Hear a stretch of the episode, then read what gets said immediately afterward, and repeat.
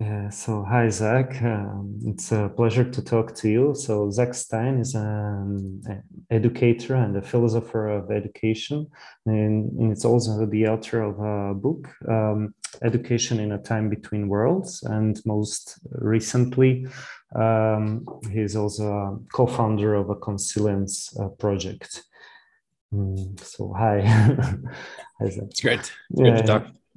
Yeah. Yeah. So. Uh, yeah, I, I read your book in well February 2020, and uh, be, before that, um, well, I, in late 2019, I applied to this conference. Um, it's teaching uh, for life. So I, have been at an attendee of this conference before. Uh, it's for educators. Maybe it's like 300 um, most active or let's say passionate or or kind of um, yeah active uh, educators in Slovakia, and um, mm, it's like a three three day conference. And actually, it, in 2020 it was supposed to be held in March, you know, but then the COVID broke, and it was actually postponed twice, but maybe more on that later. But um, it was dedicated uh, to 350th uh, anniversary of death of John Amos Comenius, so uh, who you know well as a friend. and yes. Uh, yeah, so uh, thank you uh, very much for your time. And also, it was a great book and thanks to the conference, I had the uh, opportunity to reread sections of it and listen to some podcasts with you and uh, check my notes. Uh, so, yeah, maybe if we um, we could get uh, ready into into some questions. So maybe. Um, how do you see uh, your book or predictions uh, of your book or the core message in light of the current pandemic? Yeah, I mean, I the I wrote the book, you know, between 2015 and 2019, basically, and it was published in 2019 uh, in January. Um, but I actually have a scenario in the book where I suggest, well, what happens if schools get disrupted? Right? Like in the book, I, I say maybe it'll be a climate crisis or an economic crisis, but at some point the buses won't run and the cafeterias won't serve food. And what do we do then? Uh, and uh, the whole thing the whole notion of the book, the time between worlds notion, was a notion about civilizational collapse or civilizational transition, depending how you want to characterize it. And so, in that sense, the book was, and I, of course, I didn't know the pandemic was coming, but I knew something like it was coming because there are so many systems. In this case, it's the medical and political systems that I believe are being the most stretched. But there were other scenarios where it's the financial system uh, or the ecological system uh, or supply chain systems. And all of those started to get shaky too when the pandemic hit. And all those same scenarios still could unfold. Um, so I was tracking that and suggesting that we needed to build a much more resilient educational system that's not like schooling.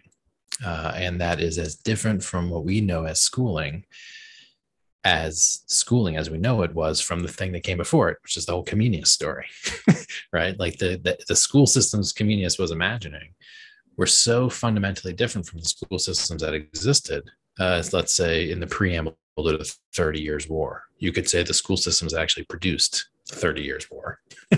uh, you could say we're so different from what Comenius was envisioning. And so I'm suggesting there's a comparable world system transition that's underway and we need to think about the future of educational systems beyond schooling. And so I propose these educational hub networks, which are basically what tried to self organize during the pandemic. the schools shut down. They sent out this like hub and spoke network of little pop up classrooms in every household. So that every house becomes a schoolroom.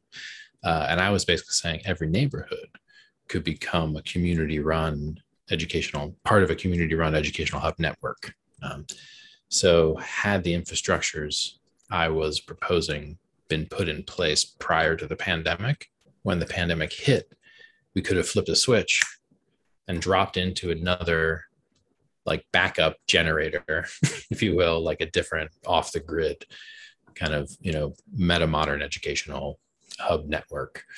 So I, you know, I, I, I it's always when an author writes something that is like this and then something comes to pass that kind of makes it seem true you don't you don't feel good about that.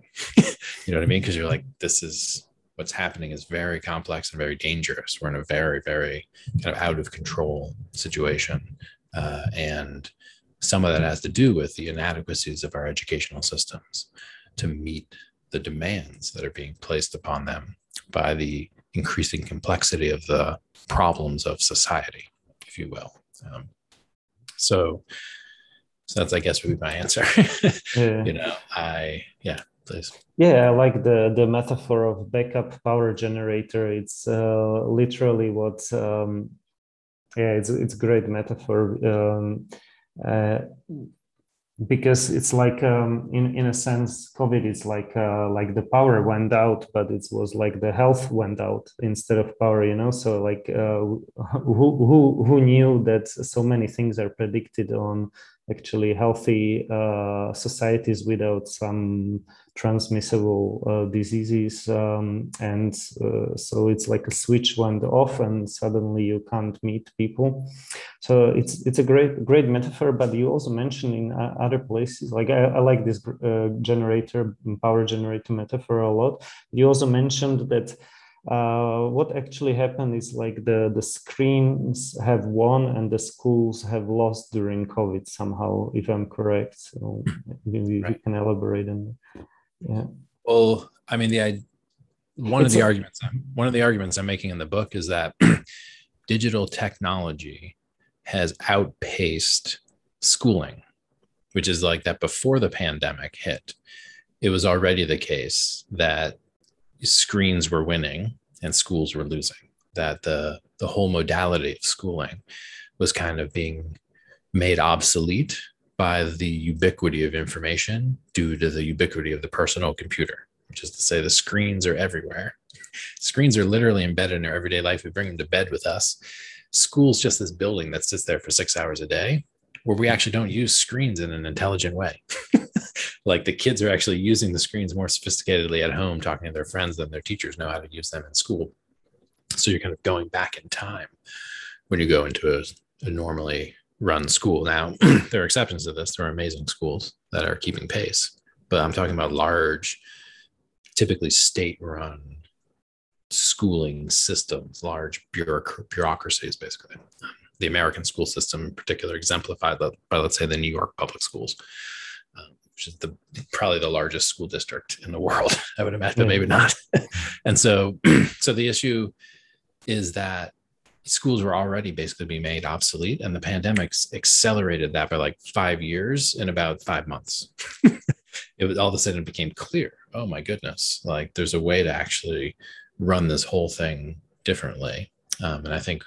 Uh, for better and for worse is the point. So the, the idea that sc- that screens win and schools lose could be a, a bad bad thing. Uh, it could be a liberating thing a wonderful thing. So it's about what we do with that fact. But first we have to get we have to admit that fact which means that main school mainstream large scale educational reform can't focus on just fixing the schools anymore.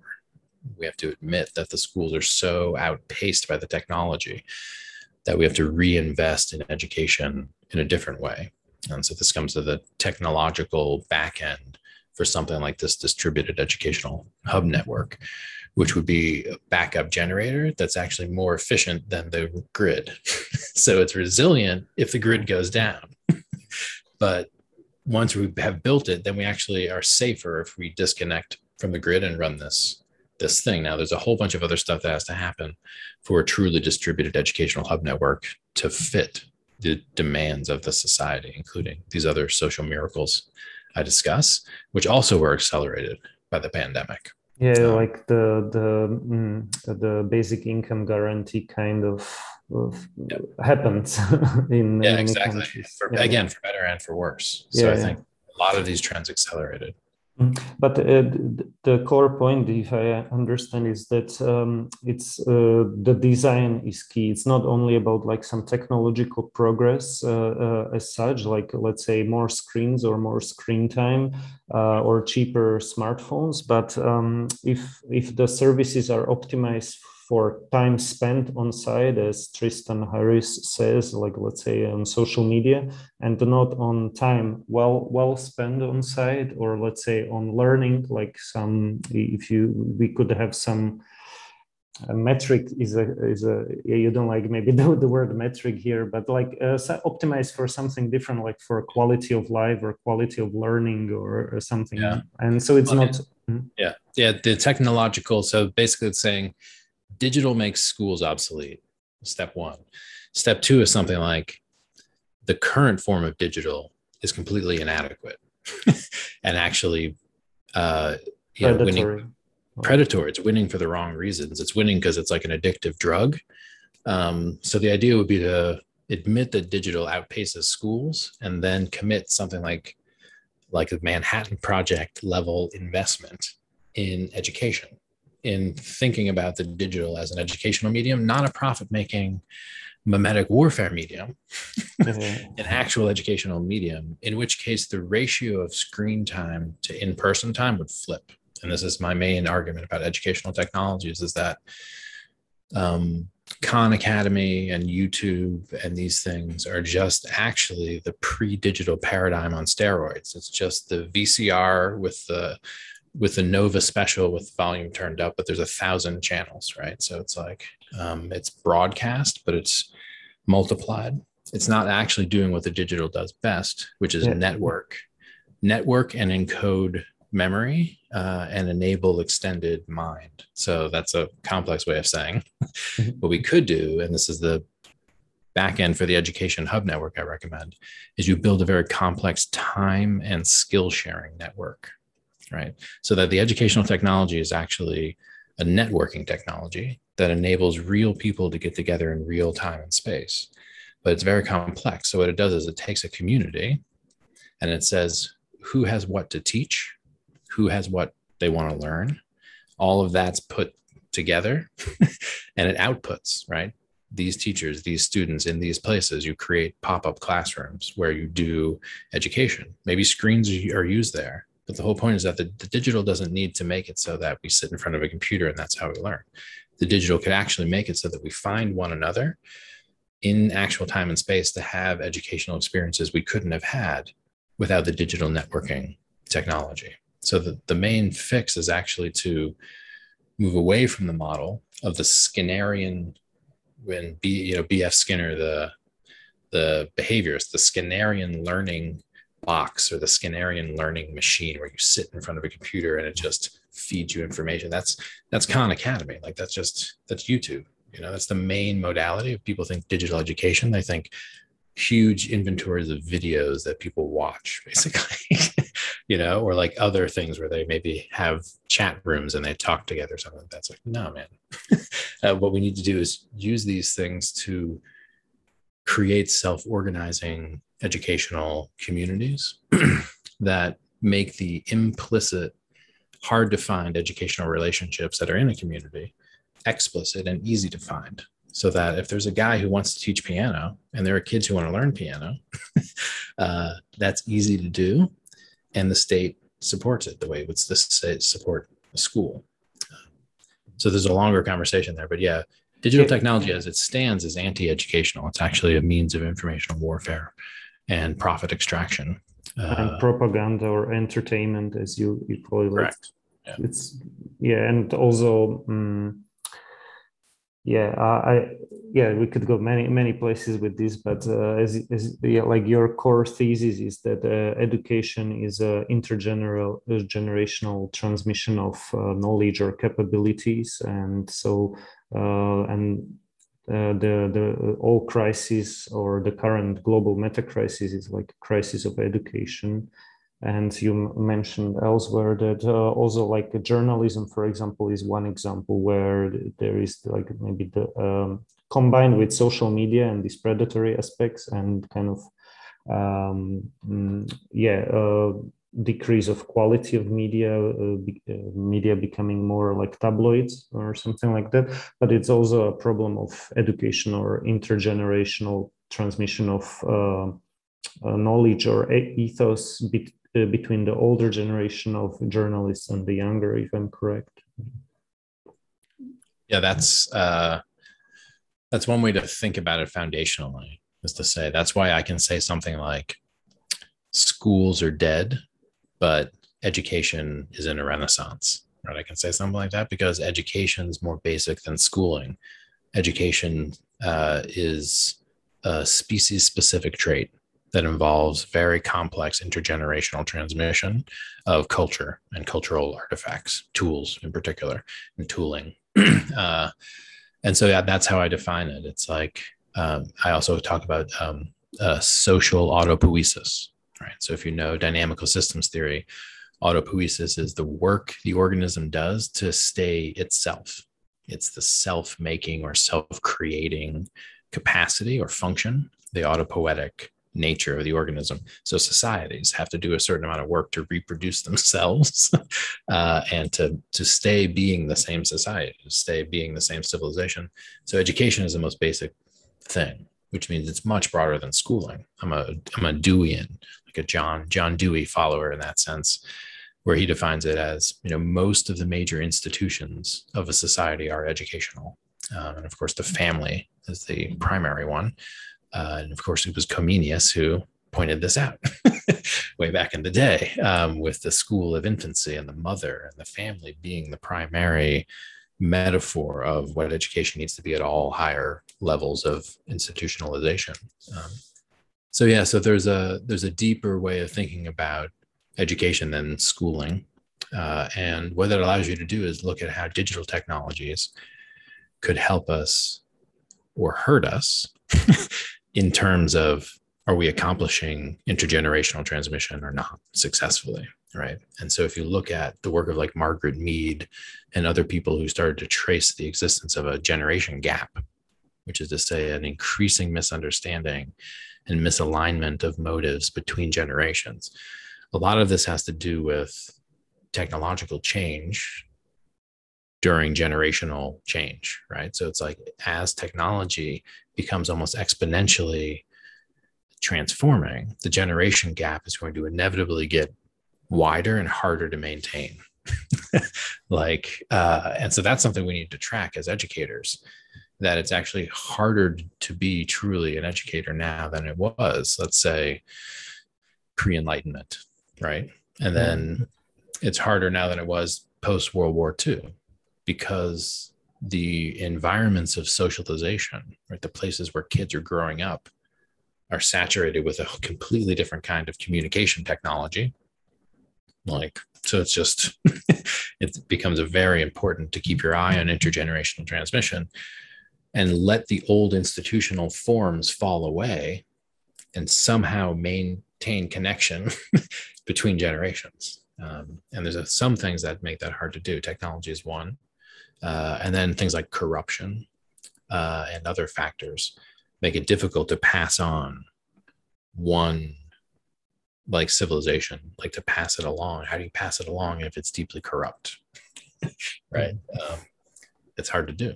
Uh, so, so yeah, so that's, I think I'm tracking that. And right now, as we've said, the digital technologies are, are working against intergenerational transmission when they need to be used in favor of intergenerational transmission. And so comparable to to bring in Comenius again to the context of the 30 years war, where the use of the printing press in particular as a tool of propaganda was just like refined, like it was remarkable. Um, the extent to which the printing press, which was an innovation that was not a military innovation, right? It was a cultural innovation, was used for military, militaristic power purposes. Now, Comenius steps in, and Comenius writes a series of textbooks for teaching Latin, right? The Orbis Pictus being probably the most famous one, but there are several other ones of the gates of language, uh, where he innovates literally at the level of technological printing press innovation where the use of a picture and the descriptions of the picture and the juxtaposition of the two different languages allowed for a completely novel educational affordance for a text. and so he flipped the script on the propagandistic use of the printing press and basically said what we can do is use the printing press to do something that's almost inevitably educational. Like it was such a powerful innovation. Like every royal family taught their child Latin using Comenius's textbook. This is what allowed textbook. This is what allowed Comenius to go around all the royal courts and be already his reputation preceded him. It was translated into Russian and China and Iranian and all of this stuff. Um, it was like the first children, widely used children book or something like that, right? And they, they call it now a children's book, but it was in fact very powerful tool for teaching all uh, ages to to read Latin. Um, and but my main point there was that it was the same technology, the same technology that was escalating conflict by saturating urban environments with pamphlets and posters and uh, propaganda. That same tool was used by Comenius to saturate the aristocrats with uh, learning. Um, and that's what allowed the kind of constellation of the invisible college and eventually the turning over of one civilization into another civilization, um, which is what occurred. Uh, the birth of what we now are seeing ending, the kind of capitalist world system. Mm-hmm. Uh, so, so yeah, so that's an interesting lesson. So as bad as it is with the digital technologies now, it is precisely in those technologies where the future of education resides. But it doesn't look like a kid sitting in front of a screen. at all. Yes, so, so, it's like the the argument against uh, naive uh, techno optimism uh, that it's kind of there is some kind of uh, Hegelian synthesis of uh, like opposites. Like okay, so t- technology uh, can be used for bad or for for good, but it's it's not. Um, uh, but the, the, design is important as well. So you, you can use knife for sur- for surgery or for killing someone. So and bigger knives or more knives doesn't uh, necessarily mean more progress or something like that. Right, but there are some technologies that are obviously designed as weapons. Yeah. Okay. like um, like a bomb, for example, like yeah. is a is a dangerous thing to have around, even if you're using it as a paperweight right? So and similarly like with facebook like facebook and some of these other social media platforms it's like mm, no this is this is designed basically from the ground up in the wrong way. Uh, and so the sense that like technology is neutral and it's what we do with the technology it's not exactly correct not, not always of course yeah, yeah, yeah. not always it's, it's very clear that some technology is basically always going to be bad and and also uh, quantity has uh, some uh, its own quality when it's like really uh, on a big scale. But what I like about this um, uh, one example, it's um, bio. Well, uh, I, I forget the name actually, but uh, something like biocarbon engineering. Yeah, that's the name of the company, and they repurposed uh, drone technology for planting trees uh, for like maybe sixty something times faster than people can and okay maybe uh, this, this is one small example of like radical repurposing of let's say military technology for planting trees which is which is nice. It's kind of similar to what forrest landry and his kind of uh, way of thinking like maybe we should use technology like humans using technology to repair the planet. So um, that might be maybe one of like just just like a side note there uh, that it's it's possible, but I guess it's rare. These kind of examples. Uh, I think we need more of them.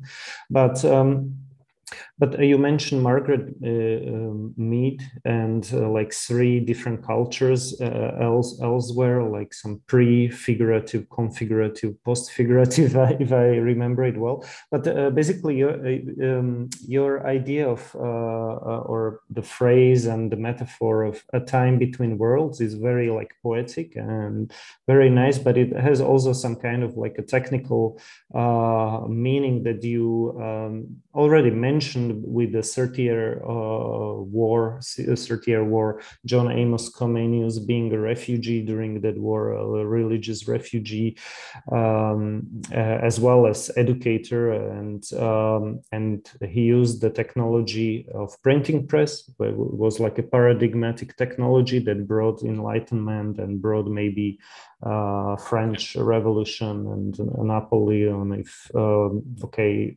if like this big history of uh, reading of Alexander Bard and these uh, information you know, paradigms we can uh, if we take it into account. So, but uh, um, but you you're using this uh, time a time between worlds in a also technical sense uh, in like two different kind of ways that go uh, deep into like um, a complexity theory or big history. So maybe if you can maybe shortly elaborate it, and maybe then we should get more into John Amos Comenius.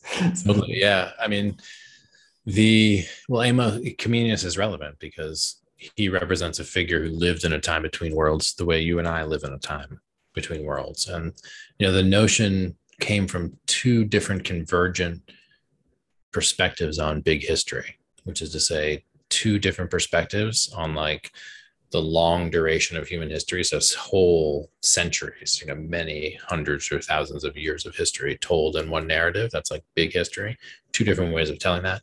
One was Immanuel Wallerstein. He is a world systems analyst um, very good economist and economic historian uh, and then the other was uh, Jean Gebser, who's a historian of uh, culture um, and both of them posited that there were kind of, and you already used the phrase like epochal, which means like major historical, world historical changes at the basis of the organization of civilization and culture. So it's a complex statement, but these are structural analyses of the way that economies run and technical infrastructures run and the way that cultures run and like mimetic architectures are maintained. Um, and the time lapse are interesting which is to say that the the stages in Gebser's model of civilizational cultural unfolding and the stages in Wallerstein's model at a couple points line up really interestingly. And one of those is during the 30 years war this is the beginning of what Wallerstein sees as the capitalist world system, uh, where you get a change from the ancient regime, right, where you had a feudal empire and the divine right of kings. And then in a relatively quote unquote short period of time, you get the Enlightenment, you get the birth of scientific organizations and the end of the divine right of kings and the beginning of capitalism and democracy. And we know that story, right? And so that's Wallerstein documents that and then says during the capitalist world system, there have also been shifts, major rollovers in the dominant hegemonic power that runs the capitalist world system, beginning in Venice, going to the Dutch, then eventually to the British Isles, and then to the United States. And the question is, what's next? What's right?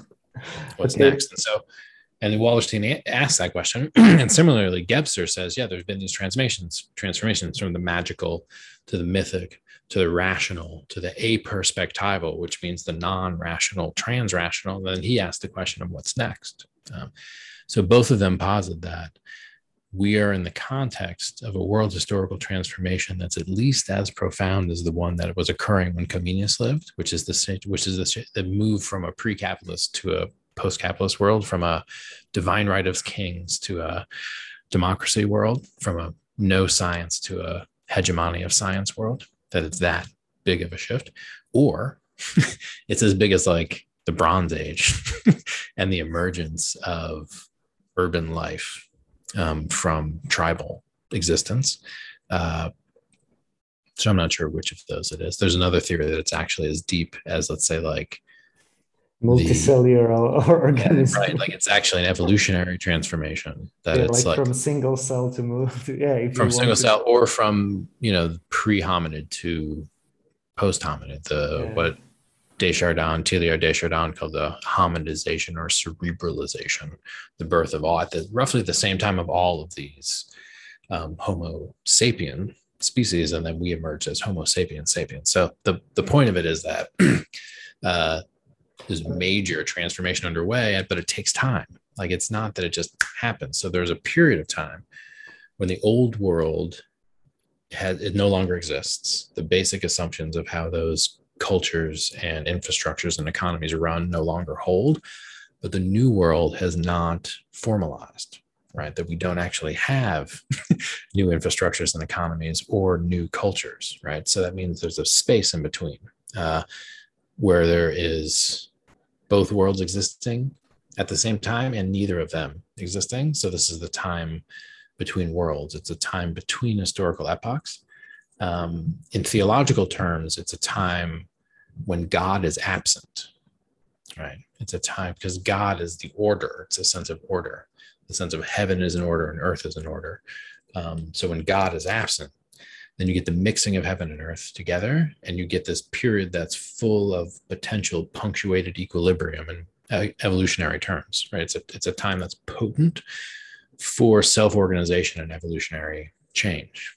Uh, and so there are going to be attractors within the space which are already the the parents of the of the future. So like it's worth noting that many people during the 30 years war ended up going to Amsterdam. Like they kind of the intellectuals, many of the invisible college to Amsterdam and to uh, England. uh, with the civil war happening, it was more complex, but you end up getting Comenius is there. It's where he dies. It's the center of the use of the printing press for non-propagandistic purposes. and it's the origin of the Dutch East India Company, where Comenius dedicates his main work, his main pedagogical work is dedicated to the Dutch East India Company, which is an example in the time, yeah, in the in the time between worlds, he's actually seeing that's the future. that's one of the things here. Like it's not the royal courts and it's not the Pope and it's not Luther. It's this Dutch East India Company, which is actually running a model of economic organization as different from the feudal system of economic organization as the educational system Comenius wanted to pitch and move forward was from the existing feudal educational system. So he was actually seeing that his large nationwide public education system for all kids, teach all things to all people in all ways, like that was possible through something like this Dutch East India Company, which wasn't having any of this bullshit that the royal courts were engaging in like crazy mythical debates about heaven and the body of Christ and all like as mystical as Comenius was, he wasn't hung up on that stuff which causes religious wars, right? He was very interested in what allowed people to collaborate at a higher order, at planetary scale, in ways that unite people and cause peace and learning. uh, and so it was just interesting. And so similarly today, there is a need to be able to discern in the time between worlds, what's a remnant that it actually needs to be allowed to die and pass away? And what is a harbinger of what's to come? What are the positive seeds and parents already existing of the future civilization? And how do we direct key energies towards those seeds of the of the future?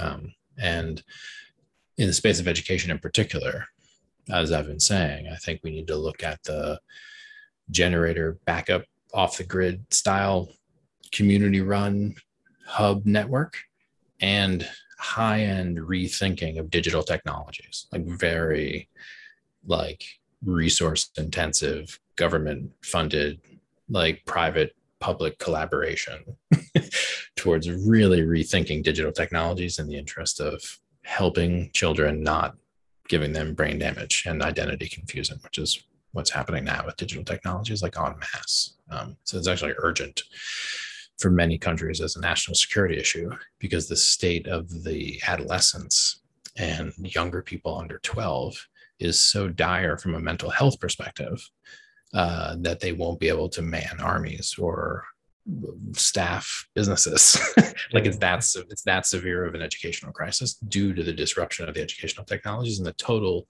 totally unregulated interface between the adolescent brain and the asymmetric AI technology manipulating the attention of that child. So it's just like, it's a crazy situation. It's comparable to when huge coal conglomerates uh, in Dickensian England put young kids in coal mines. You know what I mean? It's like, it's like, it's that. How do we let this happen? Like, oh, yeah. capitalism is this out of control. it's, it's like thousands of PhDs, uh, psychology PhDs working for these social media companies, let's say, um, trying to optimize the AI and it, the, the, as Daniel Schmachtenberger says, it's the, the AI is like thousands times uh, stronger than the AI that uh, that has beaten Kasparov at chess, right? So, and you are a single person there trying to I don't know look up a tweet, and then you realize, oh, I spent uh, half an hour like just in an emotional I don't know like a like a yeah it's, like, a, it's, a, like... it's, a, it's a kind of mind control technique i mean it's like anyway, it's a longer story about hypnosis and sensory overwhelm and the manipulation of the amygdala and subliminal messaging. And there's a whole bunch of stuff that is now basically part and parcel of being online as as a young person and as we're susceptible to it too. But I'm speaking mostly about um, the child welfare element to technology regulation. Uh, so yeah, and again, like that's one of those things in the time between worlds. You know, which which of these technologies is actually just some weird holdover from this prior way of doing business, which is what I think a lot of what we're looking at. Um, it's like, oh, we're just going to continue to extract resources, but the resources will be people's attention uh, and sanity yeah. instead of like coal or wood. Um, so that model, a la Zuboff's um, surveillance capitalism uh, and others who've looked at techno feudalism, uh, that the dominant modality of social control uh, and extraction, um, like that we're we're moving technologies that could be used to create a very different future into the capture of the past. um, so, yeah.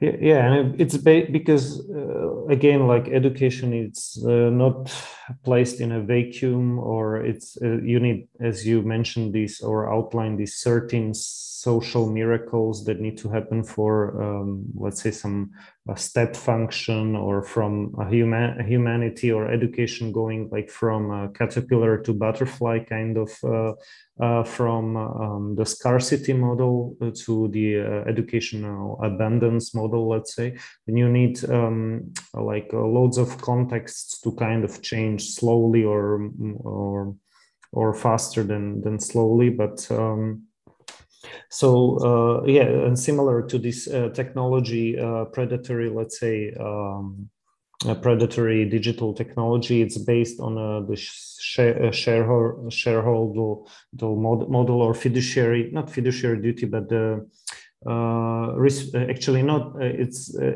the fiduciary duty here is absent uh, uh so and there is duty only to shareholders of those let's say public companies to turn on profit right? So okay and maybe the stakeholder capitalism is not enough to to make it or to change it somehow. We, we need a deeper deeper change in technology and also in design or in ethical Mm, so, social technology or psychotechnology.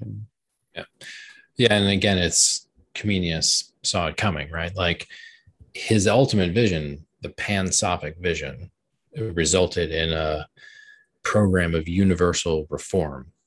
Education was the top of the things that needed to be reformed. It's like superstructure reform would create reform of governance, which would then create reform of economies or infrastructures, right? So you kind of saw this stack where you had infrastructure, social structure, superstructure, if you will. Um, and the, the main point there is that right now, technology, infrastructure, communication infrastructure is running of its own autopoietic, self replicating, out of control, profit maximizing, not constrained by culture or ethics at all it was not a great sentence, but I think you got what I was saying that that right we don't have a social structure, we don't have governance or a philosophy of ethics that could justify that governance, that could actually bind that infrastructure, that could actually hold Facebook accountable and then make an infrastructure that would actually serve the purposes of governance and uh, well-being, right? Uh, and so Comenius saw that you couldn't reform the education system without reforming religion and politics and economics, like full stop. And he's like, we actually have to have a program of universal reform uh, in the interest of placing education as the most important human endeavor. And this is this is an idea that I had before I ever encountered Comenius. And then when I encountered him, I thought I was gonna, I, I dropped everything and basically was obsessed with Comenius for six or eight months. And it's this notion that in fact you know right now we're kind of in idolat idolatrous situation. We're kind of worshiping something that we shouldn't be worshiping which is the maximization of economic growth. Um, and uh, Comenius believe that we could build a society where all of our shared cooperation was in the interest of pursuing further human development. So it was an, literally an education centric, human development centric society um, where profits weren't kicked back into making more profits endlessly, that profits were kicked back into making better humans endlessly, so that you had a kind of a, an autopoietic dynamic within the society that actually overall increased the quality of the society and specifically the people in the society. So he had this vision of a of a new way of understanding the relation between basically governance and education and uh, religion. Markets or mm-hmm. markets right. Yeah, yeah so it, several moving pieces. Yeah. Yeah it's like uh, the government should check the predatory aspects of markets and uh, educated uh, population should check uh, the government so it doesn't become corrupt or just like um, yeah, uh, yeah. just uh, captured by oligarchy or some special interest. Yes, and this was the Comenian vision. I mean, the his most famous book, the the labyrinth of the world and the paradise of the heart, right? Which is like a parable of his journeys through this kind of like post Babel uh, insanity you know uh, and then the solution to it the rosicrucian brotherhood more or less is disguised in the book um, ends up being just that the the the the possibility of something emerging within a space that's fundamentally corrupt uh, a new way to regulate the earth right? And so you know comenius was a, a christian um, and so his notion of preparing the way for a world sovereign is kind of an interesting notion. Um, and which is to say the the kind of political apparatus he imagined and the kind of educational system he imagined um, was a model of governance that was not modern. Uh, like this and this is where i think com- after the enlightenment much of comenius's thinking was brought into the education system but they jettisoned and they left behind a lot. And this was that he actually had i would call a meta modern vision which was post secular, which allowed for the infusion of sacred value into human concern, like politics and economics. Um, and so the the splitting apart of religion from governance and religion from economics uh, is something that emerged after the 30 Years' War. It's part of the Enlightenment. Um, but it was something that Comenius was basically working to augment. He would basically say, you want to differentiate those things. They're different. but at the end of the day, we need a society that has uh, a sacred value on human life, um, not a legal, not a legal value. Where he, there will be a legal value, but the superstructure the ideology, the philosophy of the civilization needs to be one that's basically post secular, um, which is a wrinkle in the Comenian philosophy of education, which shouldn't be overlooked. It's, it's, an argument that I make is again where I see eye to eye with Comenius, which is that when I lay out the characteristics of the future educational system, I say it needs to be post secular. Doesn't mean it needs to be Christian, doesn't mean it needs to be religious in the classic sense but it needs to be conversant with those dimensions of human experience that speak to the sacred and that allow us to actually justify social structure that can bind infrastructure right? Mm-hmm. What's the moral and ethical and religious capstone of the civilization downward propagating from which are the motivations and identities of the people who carry out the governance and build the infrastructure um, the ultimate justification system, first principles and first values, uh, is what we're kind of talking about. And so that's where Comenius put the chicken in the right position in front of the egg, which is to say, the first conversation we have before reforming everything, which is what he thought the world was ending unless we reformed every institution. uh, and so, but the first conversation is the conversation about education. It's about how do we, how are we sure that we have our heads on straight and that we can work together to continue to keep our heads on straight and to learn enough to then work to reform other things.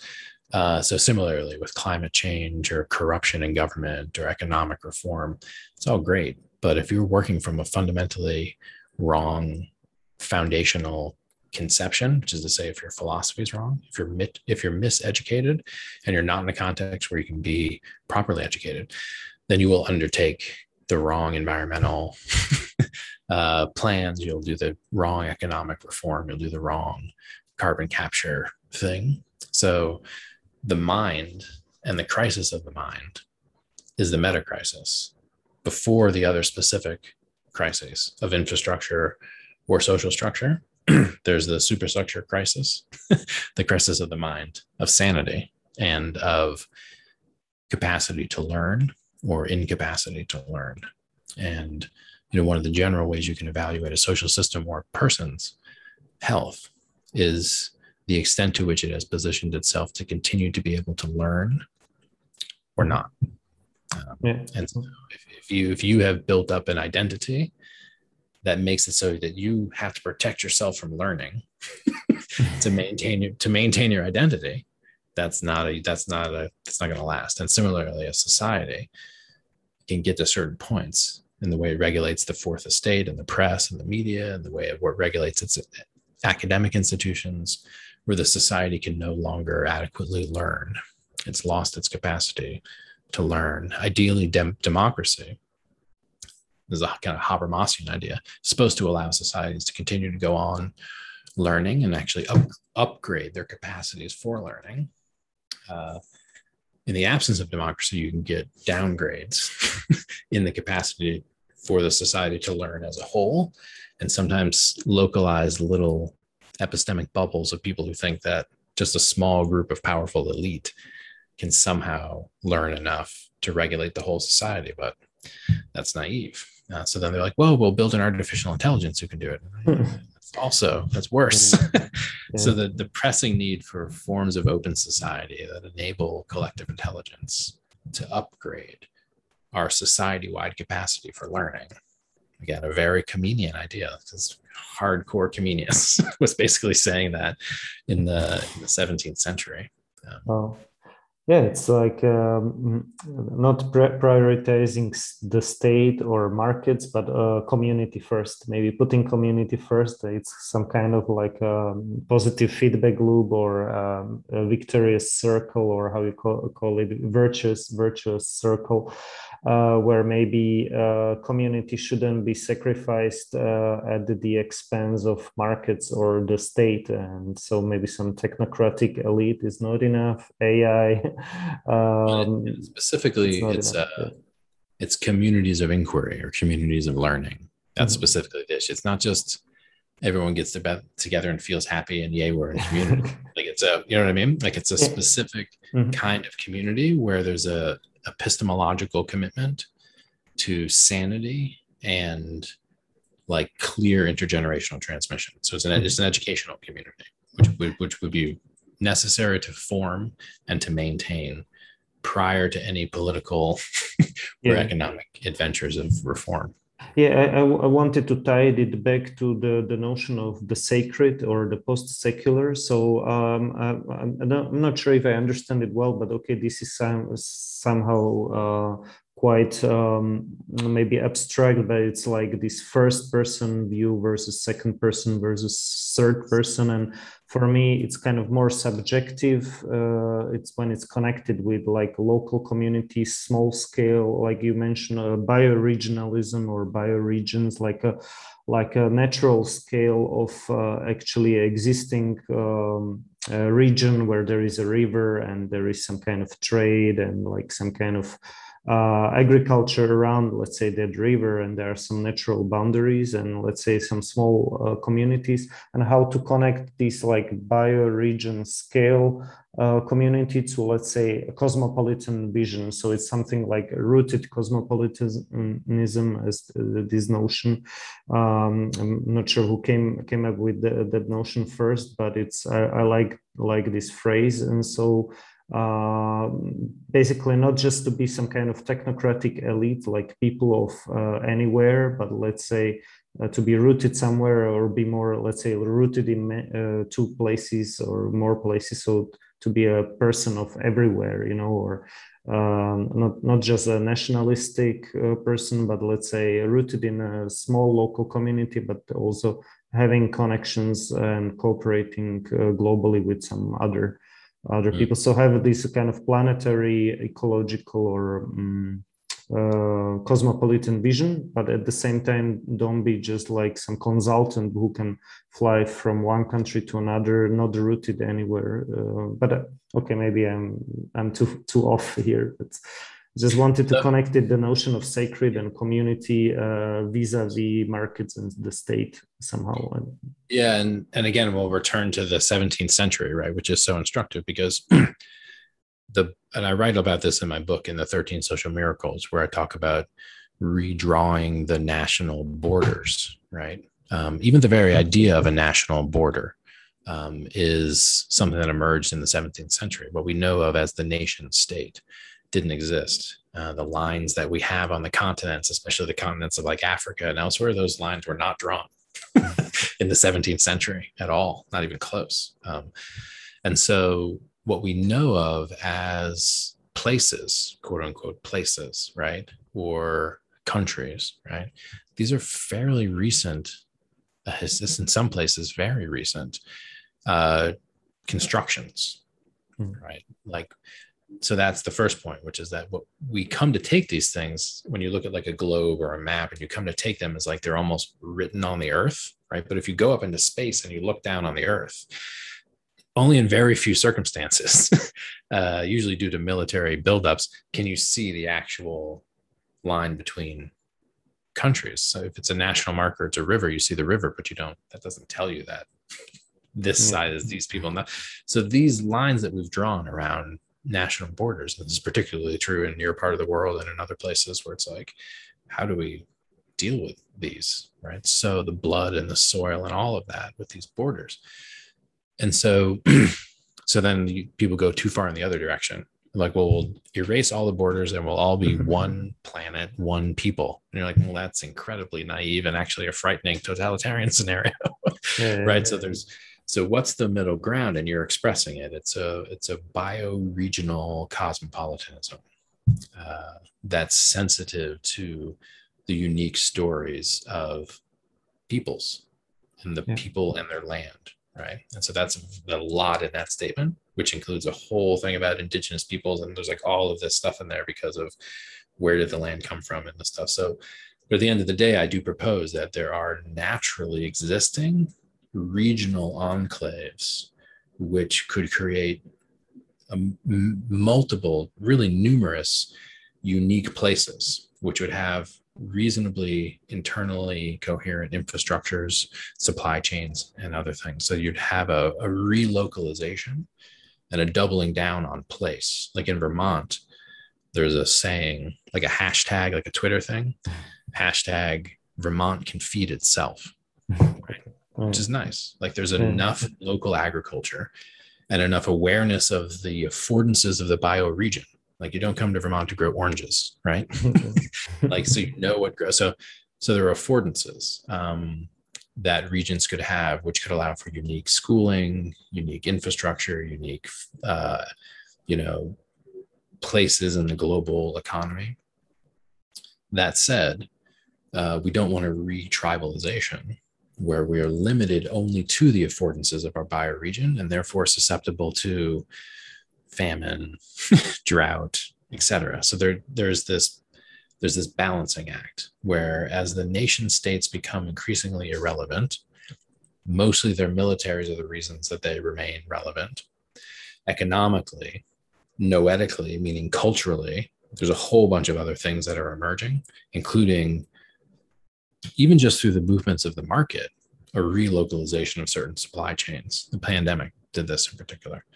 So yeah, so I'm predicting the emergence of something like a bio regional cosmopolitanism, which will be structured initially like a kind of techno feudalism. This is where it gets weird because remember, I said the nation states become increasingly irrelevant, uh, which means that exercising of policing and protecting of infrastructure and a whole bunch of other things um, are going to start to be actually offloaded from nation states into private hands, at least in the states in the united states. We're already seeing this. Um, so yeah so it it's it's interesting. Just like in the 30 years war never would have been able to predict that these nation states would emerge that there'd be this whole continent cut up into sometimes perfectly square states like the middle of the united states completely arbitrary fiction of a geometry basically. Hmm. uh, could never have predicted that. So similarly likewise the future of the way that the cosmopolitan civilization that's trying to emerge is, is organized what that looks like I, I don't know. But i do know that the the nation state's becoming increasingly uh, outdated just like its school systems. Um, so there yeah there's a need for a return to certain kinds of resilient local um, specific. As long as you keep the hidden universal as long as you keep uh, and this is the difference like it's not a it's not a re-tribalization or what they're called uh, disparagingly for your part of the world like balkanization like this is right like that's a disparaging word this my family is from uh, yugoslavia yeah, um, I, I, heard it actually on some podcast. Just yes. like actually today, I think in the morning, I, I couldn't yeah. sleep. I couldn't sleep, so it's two two in the morning or three. I was listening to, uh, I think uh, maybe global futures project or something like that. I don't know where you said it because I, I listened to like two yeah. or three. And so yeah, so yeah, okay, you're from former Yugoslavia. So yeah, yeah, Balkanization is uh, I, I know the word. Yeah, I mean, exactly. so that's not what I'm. Well, that's not what I'm saying. Yeah, yeah. But what I am saying is that the the scale at which we're trying to operate, the scale at which we're trying to homogenize, which is the scale at which we're trying to make everything the same and make everything work in it. It's just it's not. Yeah, yeah i mean uh yeah this is another uh, like okay another topic where you we it's for uh, maybe a whole podcast or something but it's uh, one of the uh, maybe most important uh, chapters in your book or i mean not most yeah um, um, interesting or how to how to say it like um, you you had a separate lecture on it i think for Ronin Institute if I'm correct about measurement. Yeah yeah it's um, and it was fascinating maybe most fascinating uh, is, is the word but of course I, I liked all of them but I, I reread uh, reread just parts now. But the measurement and uh, because you mentioned this global harmonization or maybe I mentioned it but you you meant it like kind of homogene homogenization. Sorry, my, pardon my English. Um, so and uh, yeah, I thought that, that, this is actually this is a problem. Eh? Like this global harmonization of like everybody has to. Uh, we have the saying in the post-communistic Slovakia, everybody has to write with a blue pen. So it's like a, from one song, you know, if you don't write with blue pen, you're like I don't know dissident or if you are sticking your head uh, uh, up, it will be cut off. So everybody just needs to be um, um, nivelized, leveled up. Uh, but uh, in a, I don't know if it's correct word, but yeah. So this global harmonization can be a problem. I mean, I think we've seen it also in in COVID. Uh, where uh, there is not enough space for different maybe small countries uh, to to do various parallel experiments or just like to do uh, go go their own way trying different things. But uh, now you need to have some supernatural uh, super state uh, or um, multinational i don't know uh, organization um, saying yeah approving it let's say.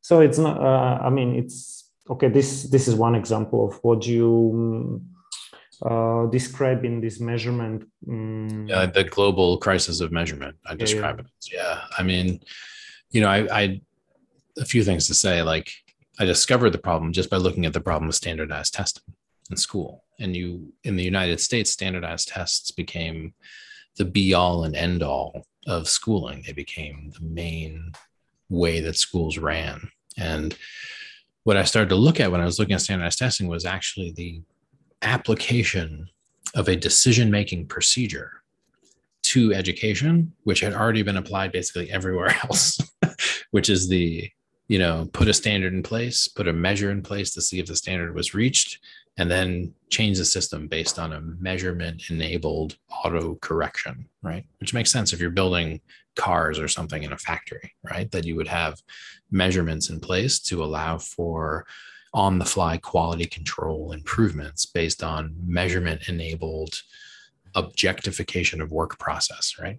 Great. Like Taylorism going back to like the 1800s, like this is how modernity functioned, right? Uh, and there are many areas where that type of efficiency oriented, measurement intensive Six Sigma, control. Six Sigma, yes, that, that makes top. sense in a whole many areas. But as soon as you start to apply that in the regulation of humans, let alone learning and educational environments, you are going down a miss. You're like you're taking the wrong approach. Not that there isn't places for assessment and measurement and education. There are. I, I innovated in the design of standardized tests. I think there's actually many, many places where, where testing is necessary. But the simple decision procedure based on those kinds of tests that was being imported, as I started to see that was a general problem, I started to realize that like there's a really big mess that we've created involving the over application of this way of thinking about the use of measurement. Um, and uh, particularly in psychometrics, but also in other areas of human life where uh, we need other ways to think about issues of scale and quantity and standardization and those kinds of factors. So it led me down this whole rabbit hole of looking at the International Standards Organization, which is, ISO, which is um, yeah. the ISO, which is like ISO. Sorry, ISO. ISO. Yeah. It's remarkable because it's you know people say there's no global government and there, there is no global governance like the un is not a global government government um, mm-hmm. but the iso is the closest thing to a global government government it actually regulates um, a whole bunch of what's called soft laws they're just regulations they're not technically legal codes but affecting almost every single supply chain and major industry uh, the iso sets the standards um, for the size of a shipping container, um, sets the standards for the size of a credit card, right? Mm. Like a whole many, so many specific things that make the world system technically interoperable and allows for vast, complex things to take place that otherwise couldn't take place. Um, but in that process, so, mm-hmm. sorry, this is maybe the distinction between complicated and complex. Uh, just like it's over complicated, maybe then, but not um, mm, uh, not complex enough. Meaning like uh, uh, it's maybe too rigid and uh, set in stone. But let's say um, it's like uh, you know the airplane is a complicated uh, product because but the airplane cannot uh, repair itself uh, but let's say a bird or a human being uh, it's like a, you you have this autopoietic uh, mm, yeah. or self-repairing tendency. And so maybe oecd is another like or undp oecd I, am like in this kind of i work in this area and i, I see like you mentioned that um, uh, this is like uh, if if you um, if you are uh, leading or if you come up with new measurements or if you are the one who is like proposing uh, this kind of soft laws or how to call them so regulations it's kind of a way how to get power and actually i can i can see uh, see it uh, it's it's true because i can see a lot of actors um, i also work like or has been i have been working in this area of uh, sustainability or corporate, um, uh, I mean, uh, uh, CSR, uh, uh, corporate social responsibility, or how you call it today. So, like, um, mm, and um, and um, blended finance, development finance, these kind of things. And you see various actors like OECD wanted uh, they they want their piece of cake, so they come up with their framework, which is like a meta framework, including all the other frameworks, but like kind of hinting that yep. they want to be the boss. You know, it's kind of like uh, maybe not not really, but you, you see this kind of uh, funny play. Like everybody comes up with their framework, and and they will uh, of course rec- uh, recognize uh, the others, but they also want kind of like uh, hello we are here and we will tell you how to do things so. totally and the point is that the framework includes a system of standards and a set of measures to see if people are meeting those standards, right? So it's like if you represent a bunch of people who harvest coconuts in Thailand and you mm-hmm. want to make some like sustainably harvested coconuts right? Sustainably Harvested Coconut International Certification Organization. Okay, so we're coconut farmers who just created an organization to certify ourselves in some rule that we just made up. Yeah, yeah, yeah. this is the idea. And that happens all the time. It's one of the things that happens in educational testing too. You build a curriculum, you want to show the curriculum works, you make the test that assesses the curriculum, and then you show that the curriculum works, right? And you're also doing statistical analysis, right? And we can see, of course, in COVID, in the pandemic, the way measurement, biometric measurement, has interfaced with political decision making across the board and actually laid the groundwork for sweeping changes in the use of biometric infrastructures for regulating human uh, behavior, um, which is something I also predicted in the book. Uh, and so, yeah, we're looking at an over measured or hyper measured world where everything that moves is basically measured. Um, and what's interesting is that, and you made the complex, complicated distinction, which is exactly the right one to make, where something complicated is usually built by humans, uh, can break, cannot repair itself. Um, moving parts, tons of moving parts, hundreds of thousands of moving parts, but they're all interchangeable, replaceable with ones. Organic things are complex, things that humans don't make, like humans. Humans don't make humans. uh, humans give birth to humans. Yeah but they don't make humans like a complicated thing like the way humans make robots, right? Humans make robots, robots are complicated. If you have a complicated thing and you measure it, you can actually comprehensively measure a complicated thing. Like all the gauges on the plane are sufficient to give you an understanding of the plane because it's built, you know exactly how it works. Most organic things, I would, and I would venture to say, definitely all things beyond mammals, and so especially humans, uh, you cannot exhaustively measure them in order to predict behavior. I mean, this even happens with hurricanes and other complex physiological phenomena where eventually it's so complex that even if you have comprehensive, you think you have comprehensive measurements of it, you still can't predict what it's going to do.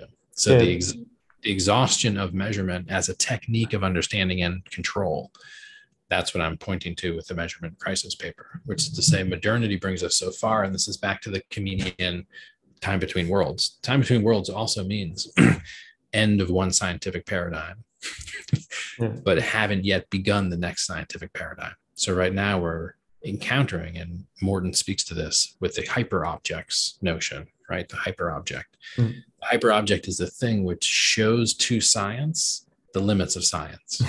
right? It's like the computational irre- irreducibility or something like that. Computational irreducible, exactly. Yeah. And so no matter how much you measure this thing, you can't exhaust it.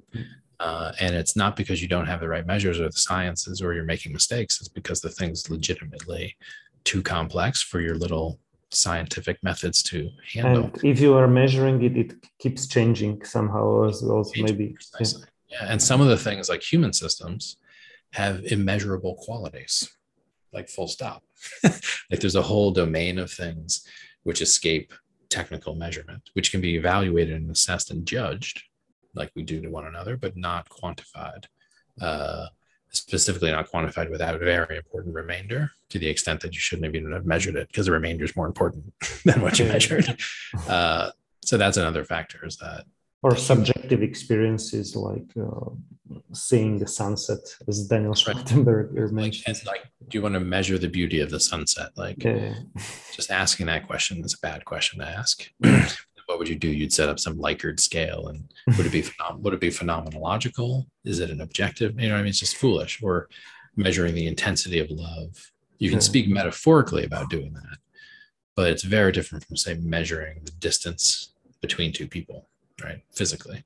Mm-hmm. um, so so yeah but our success interestingly enough in physical measurement like the and again back to the enlightenment and what happened after the 30 years war one of the things that was occurring in Comenius's time was widespread what i would call metrological injustice. So injustice as a result of non-standardized physical measures. There's a mm-hmm. huge issue in the feudal world was unjust weights and measures right one of the things that the French Revolution and the metric system did was just fucking cut that shit out. They were like, nope, one one measure for all man for all time. one measure for all man for all time, and that solved one kind of problem. It meant if yeah, I went to that meter, I, I read uh, that. yeah, it's a fascinating story. But it meant that if I to to right. um, anchor it in a, some kind of planetary scale, I don't know something with equator or I forgot. But then they didn't manage somehow, they so it mistakes. was arbitrary at the end. Yes, it ended up being arbitrary, but it was imposed universally, which meant that if I went from this town to that town, and I got a liter to drink, it would be a liter, you know, yeah, like, yeah, yeah. or whatever. But it, it but it wasn't the king's foot then. It, it was not the king's foot. It was scientific. It was suddenly it was supposed to be scientific, and it was supposed to be geocentric or world centric, so that uh-huh. it was supposed to be a sub part of a radian of the whole circumference of the Earth. Um, mm-hmm. Anyway, but the point is that that was a major advance, like the the the birth of objective measurement and the political history of quantitative objectivity as an instrument of power, a lot of that was good. But again, what we've done is overextend the applicability of that decision making procedure. So now that we're using those kinds of things on things that we just shouldn't, like complex systems that we do not understand well enough, mm-hmm. like the way pandemics work, for example.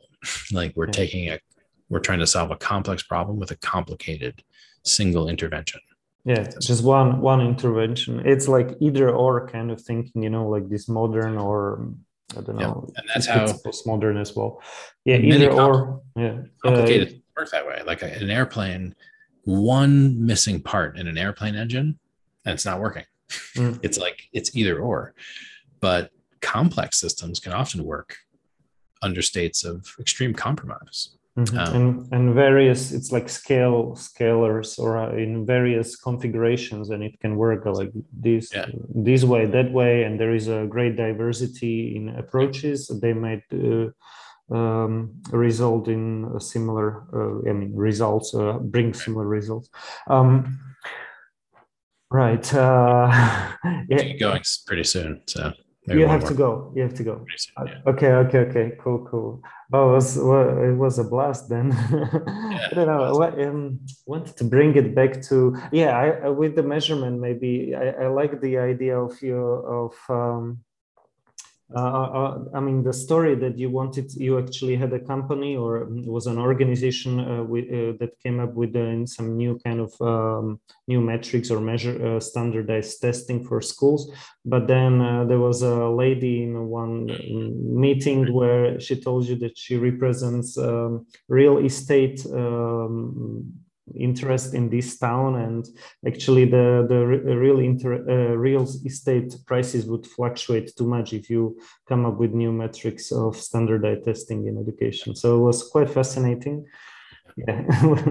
And that's and that's the lesson learned from the from the measurement issue is that if you change like if you want to change a huge system change the measure change the measurement that they're using to regulate that system it's a big lesson. Like if you measure something different, the whole feedback dynamic changes. Um, and so right now we mostly value economies based on the GDP, right? Gross domestic product. Like that's the that seems to be like the main thing. It's kind of like if you were worried about your health and all you cared about was your weight. Some people are like this. All they care about is how much they weigh. Yeah. If they're weighing, if they're weighing less, then they're getting healthier mm-hmm. and if they're weighing more, they're getting unhealthy, irrespective of all the other things that you could be measuring. Right. And so, similarly with GDP, we think we're getting better because GDP is going up. But in fact, it could be getting a lot worse, even though GDP is going up, which is what's happening right now in mm-hmm. the United States because of the disconnect between the finance and actual economy. That's another issue. The point here is that you look at one measure, you focus only on it, and you optimize for it, and you're definitely messing up other stuff, like sometimes irrevocably. Um, and so, yeah, the, the with standardized testing in particular, because of the weight that was put on the standardized test, and this lady was mentioning like real estate, house prices, right? Whole city blocks and neighborhoods. Like, can a company relocate to a city and recruit employees to come live in that city or not? That depends on the standardized test scores used in these schools. Like so, the simple measure gets so much weighted on it that you have, you know, the in Atlanta, Georgia the largest cheating scandal in the United States history, which is orchestrated from the superintendent down in collaboration with business leaders in Atlanta who just wanted Atlanta to look like a place to come live. They wanted Atlanta to look like it was a good city, you know? Um, and yeah, so yeah, if you can manipulate measures, you can manipulate power and do a ton of stuff. And so the dynamic relationship between measurement and power and mathematics and violence in particular, those things form this cluster. So that's why whenever you're looking at new regimes of measurement, you're looking at new forms of power. And so that's what you're seeing with the pandemic right now. yes, it's a rollout of medical technology, but we're also seeing a rollout of new ways of gating and measuring human beings as they move through space and time. Um, and so that means that we're looking at a new mode of social control based on a new regime of measurement, in this case, biomedical. But biomedical is actually serving as a proxy for socio political economic.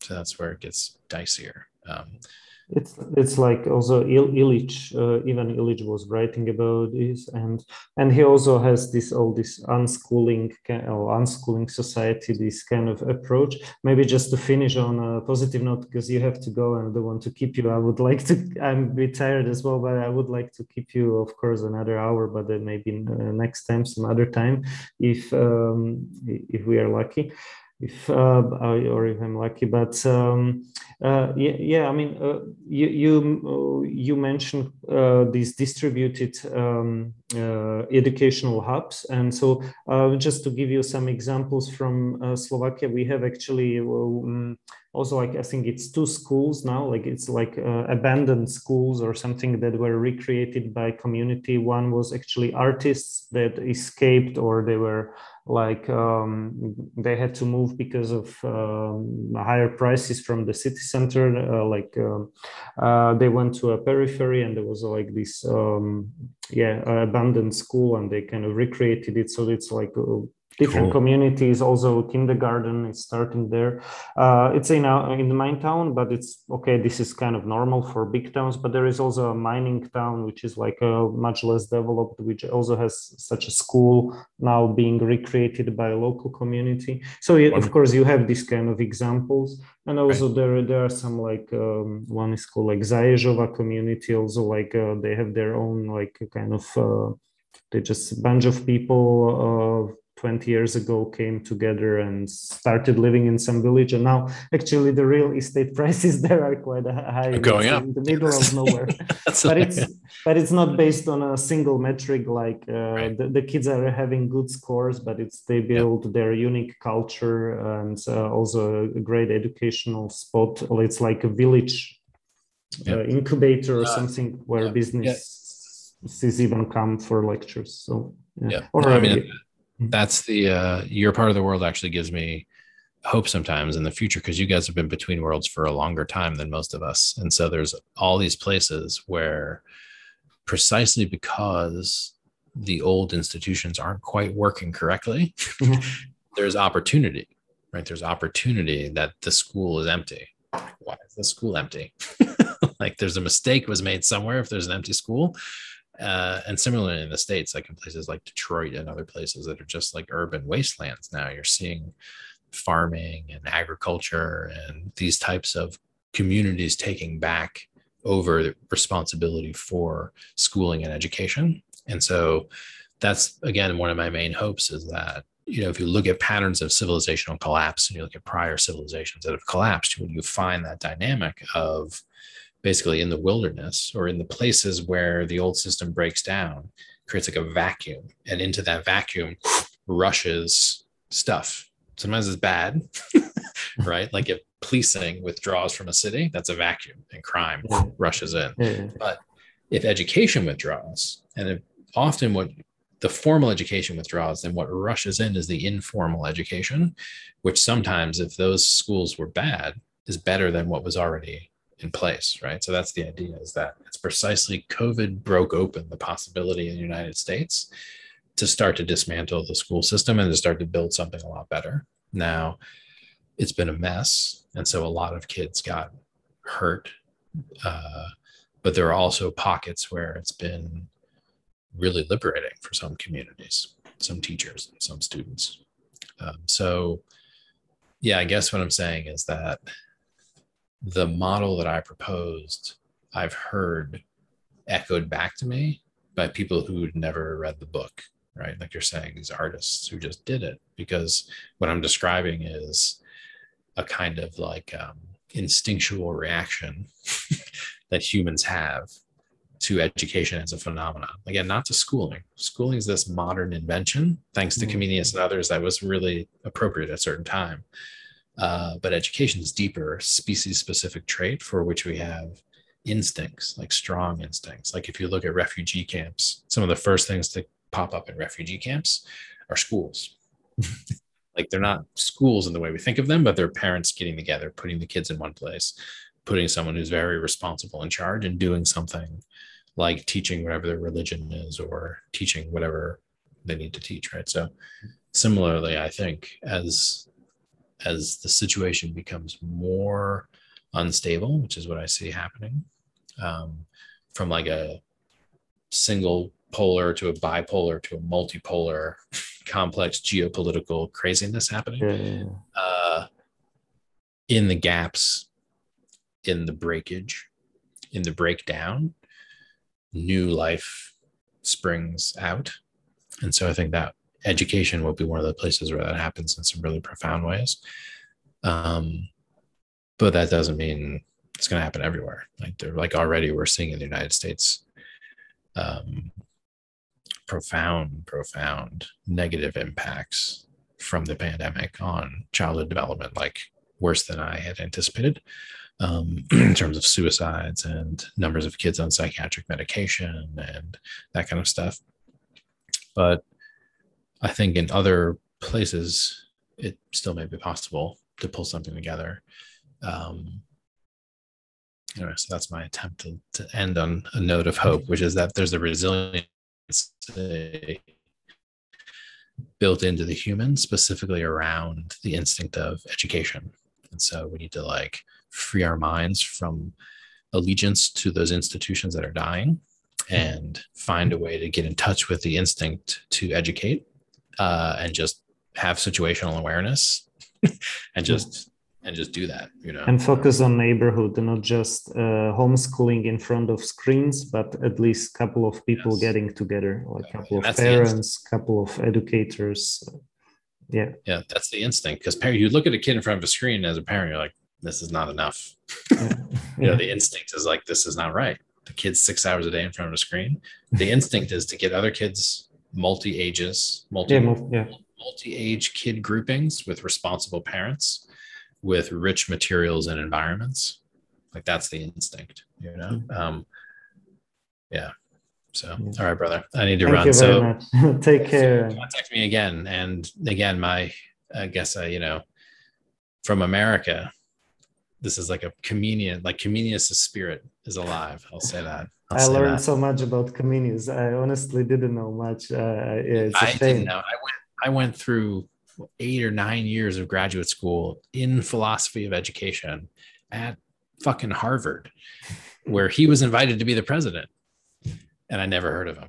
And I had to discover him through researching the Rosicrucians. Basically, that's how I discovered Comenius. So anyway, he's a world historical figure, and to honor him on the 350th, I'm very hmm. I'm honored to be a part of it. He's big here. You know, we have a Comenius University in my uh, my town. He's big, yes, but no, I didn't know you, you you you told me or you showed me so many interesting things with the Dutch company, the East India company. With yeah. I mean, lots of things. So uh, thank you very much for your time and for for this talk and hopefully we we we see each other or write each other or something sometime yes no, welcome that and likewise people contacting me who see this i welcome emails if you can give yeah. out my email. and they should check uh, the consilience uh, consilience project uh, which yeah. is an attempt at meta news and kind of a uh, bringing some educational renaissance, I, I guess, of um, for maybe you can have a one liner better than me but no, that's pretty good yeah it's it's yeah. uh it's good writing You know, it's, it's good writing on the state of of affairs and a lot of what I was speaking to. So Yeah. yeah, you can link to that as well. Okay, thank you. All right. so take care care. and have a nice uh, day and evening still. Bye.